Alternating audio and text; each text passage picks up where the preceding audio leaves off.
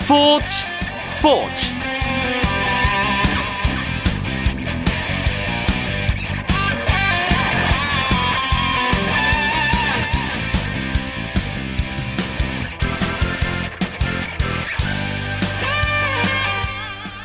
안녕하십니까. 월요일 밤 스포츠 스포츠 아나운서 이광용입니다. 미국 프로야구 LA 다저스의 류현진 선수가 서부지구 라이벌인 샌프란시스코 자이언츠를 상대로 시즌 12승을 달성했습니다. 후반기에 아주 돋보이는 탈삼진 능력을 앞세워서 6이닝 3실점으로 막아내며 또 한 번의 승리를 챙겼는데요. 국내에서는 아시안게임 야구대표팀 최종 엔트리가 발표되면서 야구팬들의 큰 관심을 모으기도 했습니다. 이 소식들은 잠시 후 월요일마다 찾아오는 야구 이야기, 야구장 가는 길에서 자세하게 나눠보겠습니다. 이용수 대한축구협회 신임 기술위원장의 오늘 기자회견 내용 짚어보는 시간도 준비하고 있으니까요. 잠시만 기다려 주십시오. 먼저 오늘 들어온 주요 스포츠 소식부터 함께 하시죠.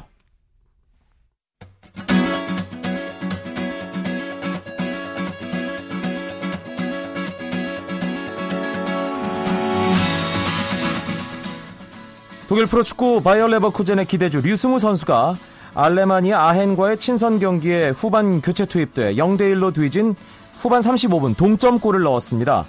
하지만 골을 넣고 3분 만에 상대 선수의 도발에 넘어가 몸싸움을 벌이다 경고 누적으로 퇴장당했고 도르트문트의 지동원 선수는 후반 시작과 함께 교체 투입돼 오스트리아 클럽인 로트바이스 에센과의 친선 경기에 나섰지만 골을 기록하지는 못했고 팀은 5대1 완승을 거뒀습니다.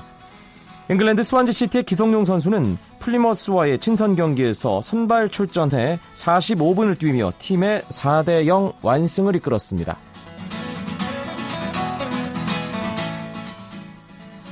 미국 프로야구 텍사스 레인저스의 추신수 선수가 오클랜드 어슬레틱스와의 홈 경기에서 1번 지명 타자로 출전해 4타수 1안타를 때리고 볼넷 1개를 수확하며 4경기 연속 안타를 기록했고 시즌 타율과 출루율은 각각 2할 4푼 3리, 3할 5푼 5리를 유지했습니다.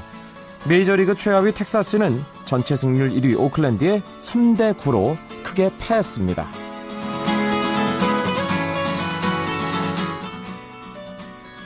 미국 여자 프로골프 투어의 국가대항전인 인터내셔널 크라운에서 우리나라가 초대 챔피언에 등극했습니다. 싱글 매치 플레이 4경기에서 우리나라는 2승 2패를 기록해 3위에 올랐고 싱글 매치 플레이에서 4전 전승을 거둔 스페인이 우승을 차지했습니다.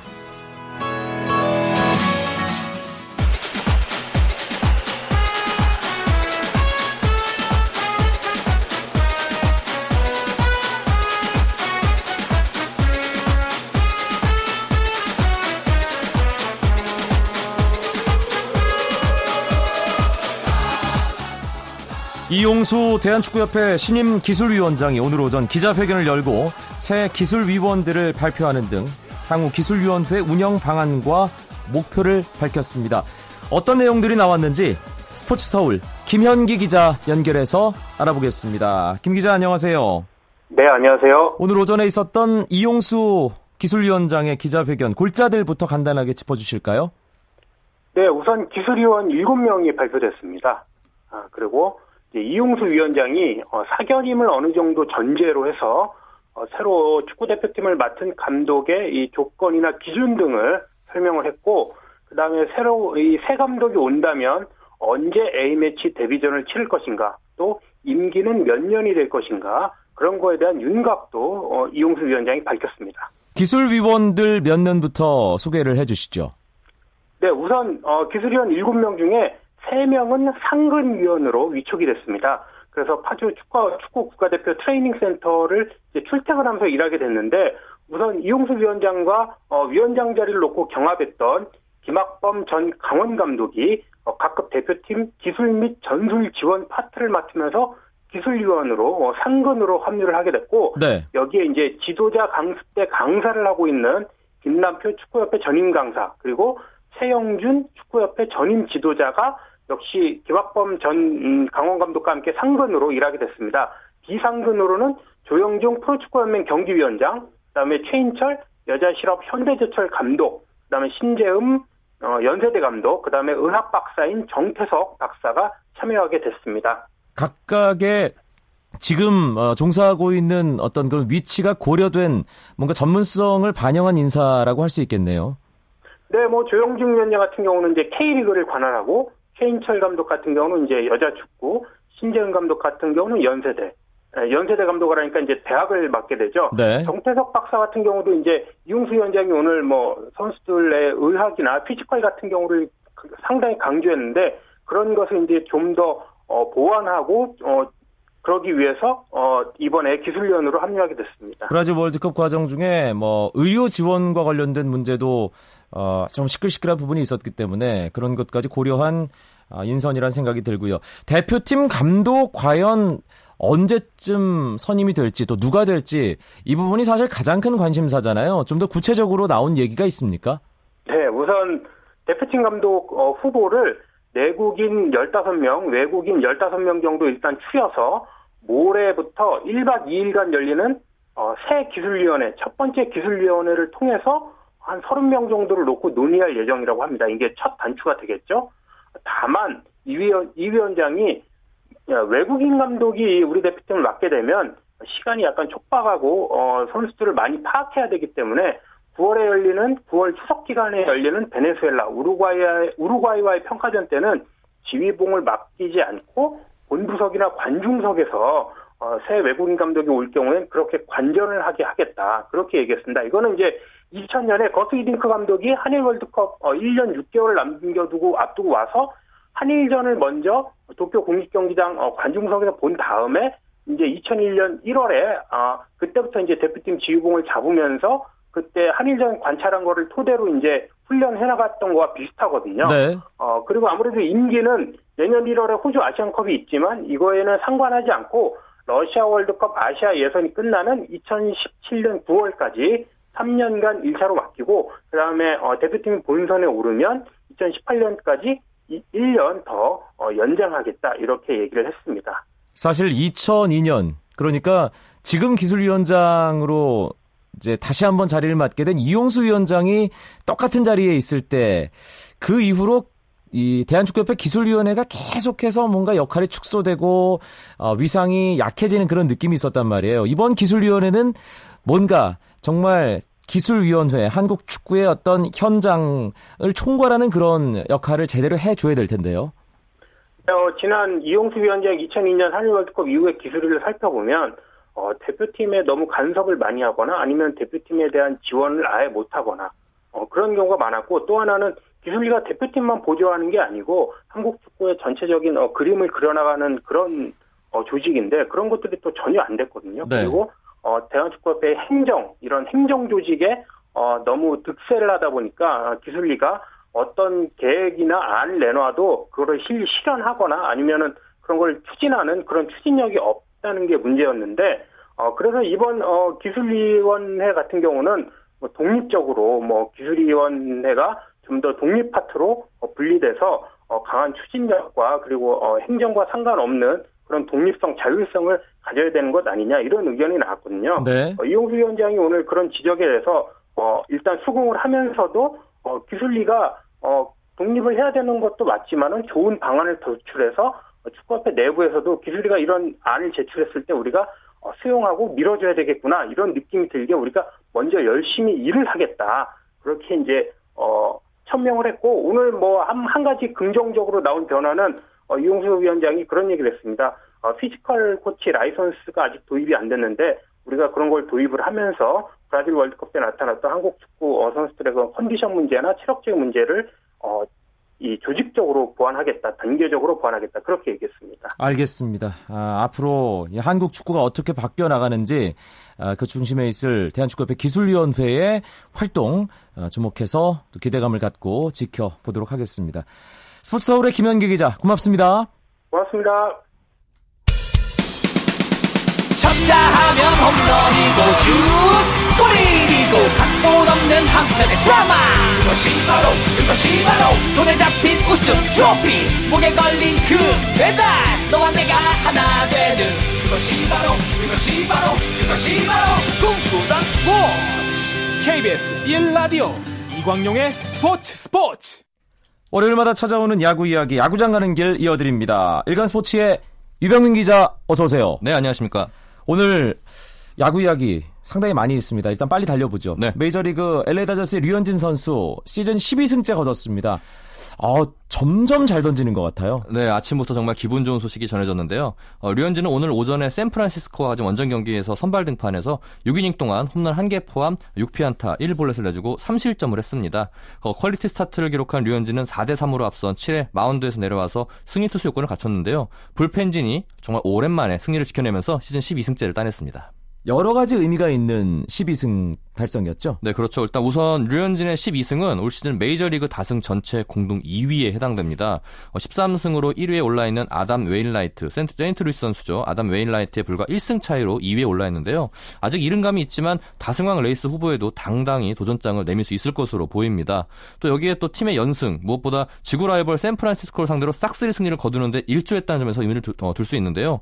다저스는 앞서 26일에 그레인키 그리고 어제는 커쇼가 선발로 나와서 연승을 거뒀습니다. 이 좋은 분위기를 이어갈 역, 어, 지, 이어가는데 류현진이 조, 중요한 역할을 써야 되는데 오늘 자신의 몫을 충분히 하면서 3연승을 어, 일조했습니다. 어찌 보면 가장 중요한 역할을 했다는 생각도 들고요. 네.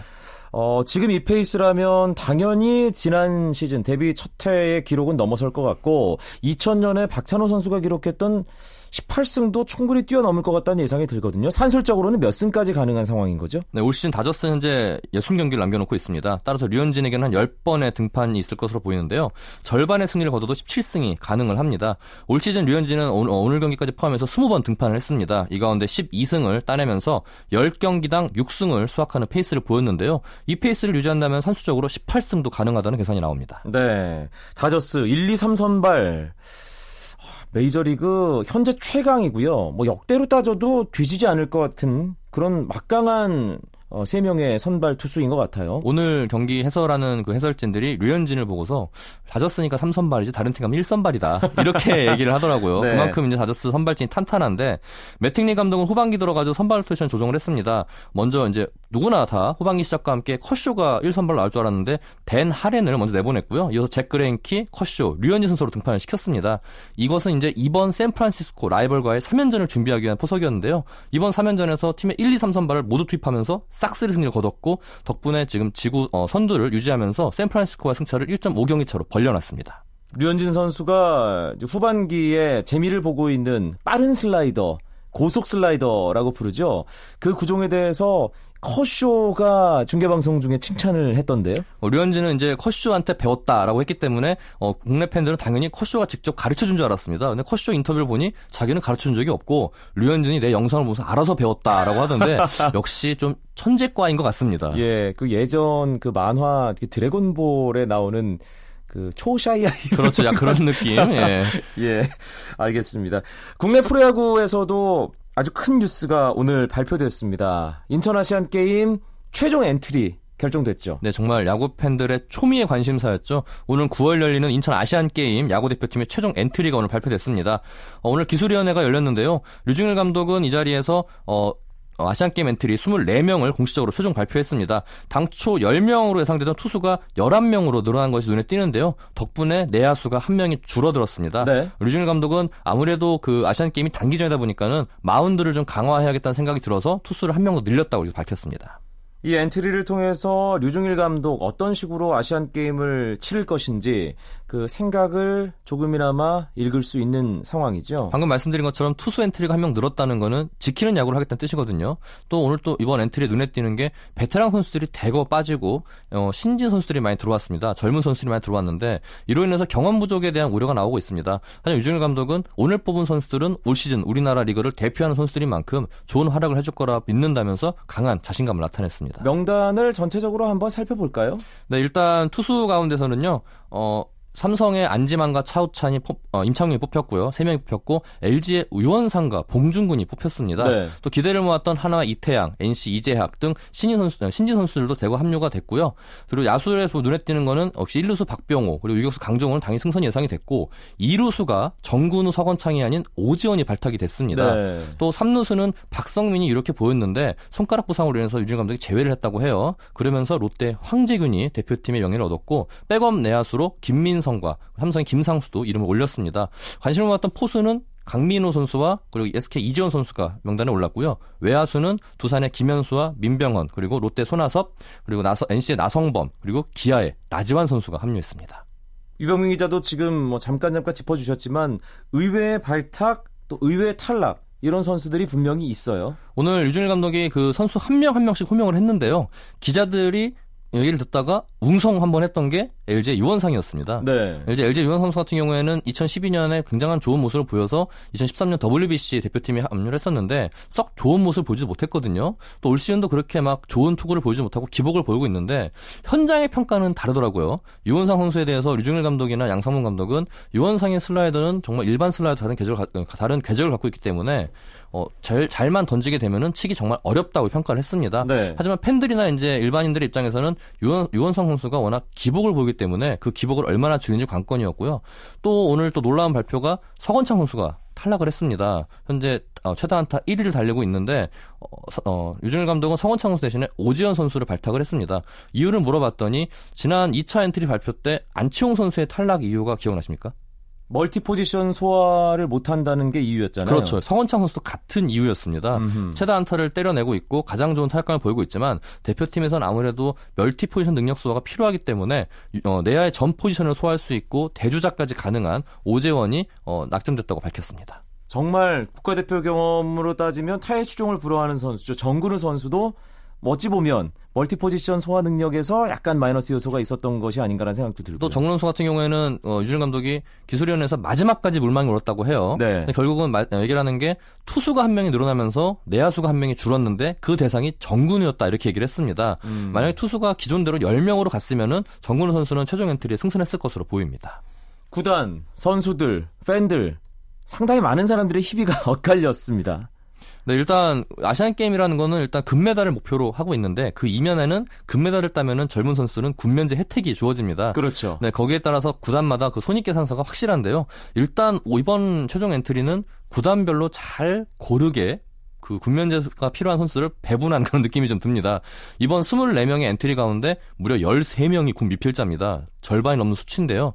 유중일 감독은 이렇게 많은 미필자를 뽑는 이유로 일단 그 선수들이 잘했고 확실한 동기부여가 있기 때문에 네. 어, 선정했다고 밝혔습니다. 오늘 보면은 이제 NC 같은 경우에는 이재학, 나성범 팀의 미래를 책임진 선수들이 뽑혀서 일단 안도의 한숨을 쉬었고요. 한화 역시 이태양 선수 올해 정말 놀라운 활약을 보여주고 있죠. 이태양 선수가 선발이 되면서 일단 한화의 마운드 미래에 좀 숨통이 트일 것으로 보입니다. 롯데 같은 경우에도 전준우 선수가 아쉽게 탈락을 했지만 내야수 손아섭, 아, 내야수 황재균과 외야수 손아섭 등 젊은 선수들이 아시안 게임 엔트리에 합류하면서 군면제 혜택을 좀 바라보게 됐는데요.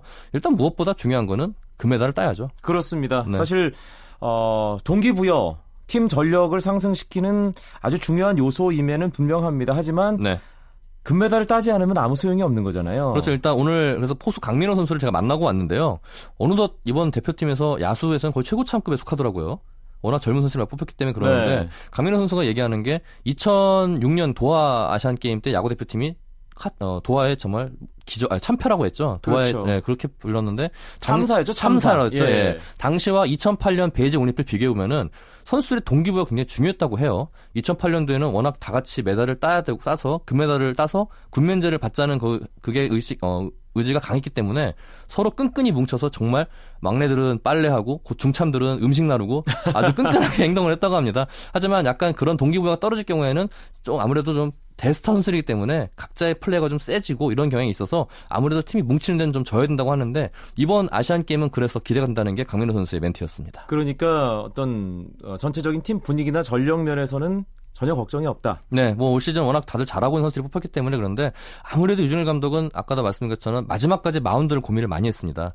그래서 결국은 마무리를 임창윤과 봉준군 두 명이나 뽑았거든요. 네. 결국은 이제 임, 어, 마무리를 두 명 뽑았다는 것은 뒷문, 특히 중간과 뒷문에 대한 불안감이 있기 때문에 유준 감독이 이 점에 대해서 고심을 많이 한 것으로 보입니다. 알겠습니다. 오늘 월요일입니다. 그런데 야구가 있습니다. 왜냐하면 지난 금요일 두 경기가 비 때문에 우천 취소되면서 오늘 두 경기가 아, 편성이 됐는데요. 프로야구 경기 상황 일단 잠실 경기 끝났습니다. 네, 일단 잠실에서 열린 롯데와 LG의 맞대결은 LG가 7회 터진 정희윤의 극적인 역전 3런 홈런에 힘입어서 5대 5대 3으로 승리를 거뒀습니다. LG는 어제 연장 접전 끝에 황재균에게 홈런을 내주면서 패하면서 좀 분위기가 안 좋아졌는데요. 오늘도 선, 롯데 선발 옥스프링이 끌려가면서 어, 7회까지 0대 3으로 뒤졌습니다. 하지만 어, 7회 말에 대거 5점을 뽑아낸 뒷심을 발휘하면서 승리를 거뒀고요. 이번 롯데와의 그 3연전에서 2승 1패로 우세 3연전을 가져갔습니다.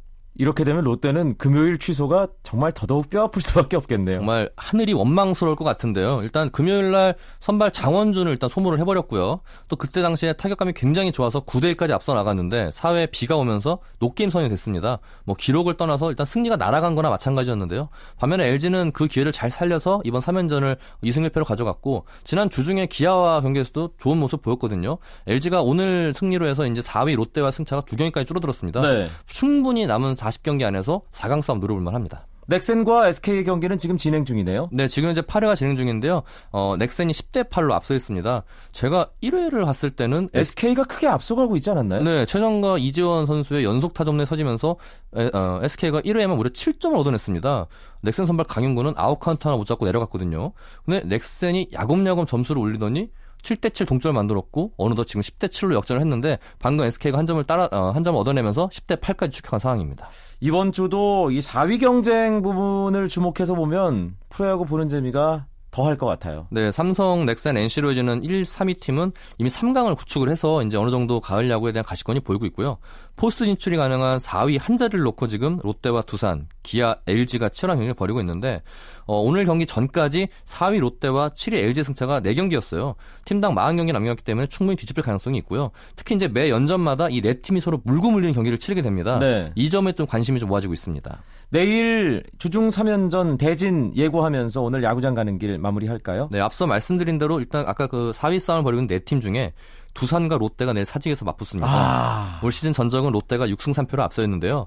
롯데가 이번 오늘 경기 포함해서 지난주까지 1승 5패로 굉장히 부진했습니다. 지금 뭐 마운드와 타, 타선할 것 없이 부진한 모습인데 두산을 상대로 어떤 모습을 보일지 관심을 보이고 있고요.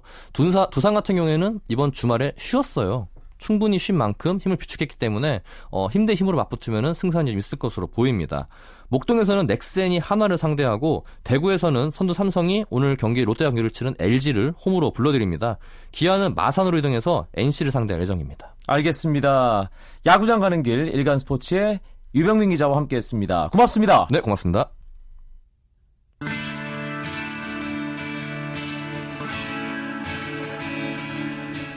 오늘은 여기까지입니다. 내일 화요일이죠. 화요 초대석 시간에는 아시안 게임 야구 대표팀에 승선한 멋진 타자 한 명을 만나실 수 있습니다. 내일 9시 35분 기대해 주시고요. 저는 여기서 물러갑니다. 아나운서 이광용이었습니다. 고맙습니다. 스포츠 스포츠 reminds me where I wanna be with you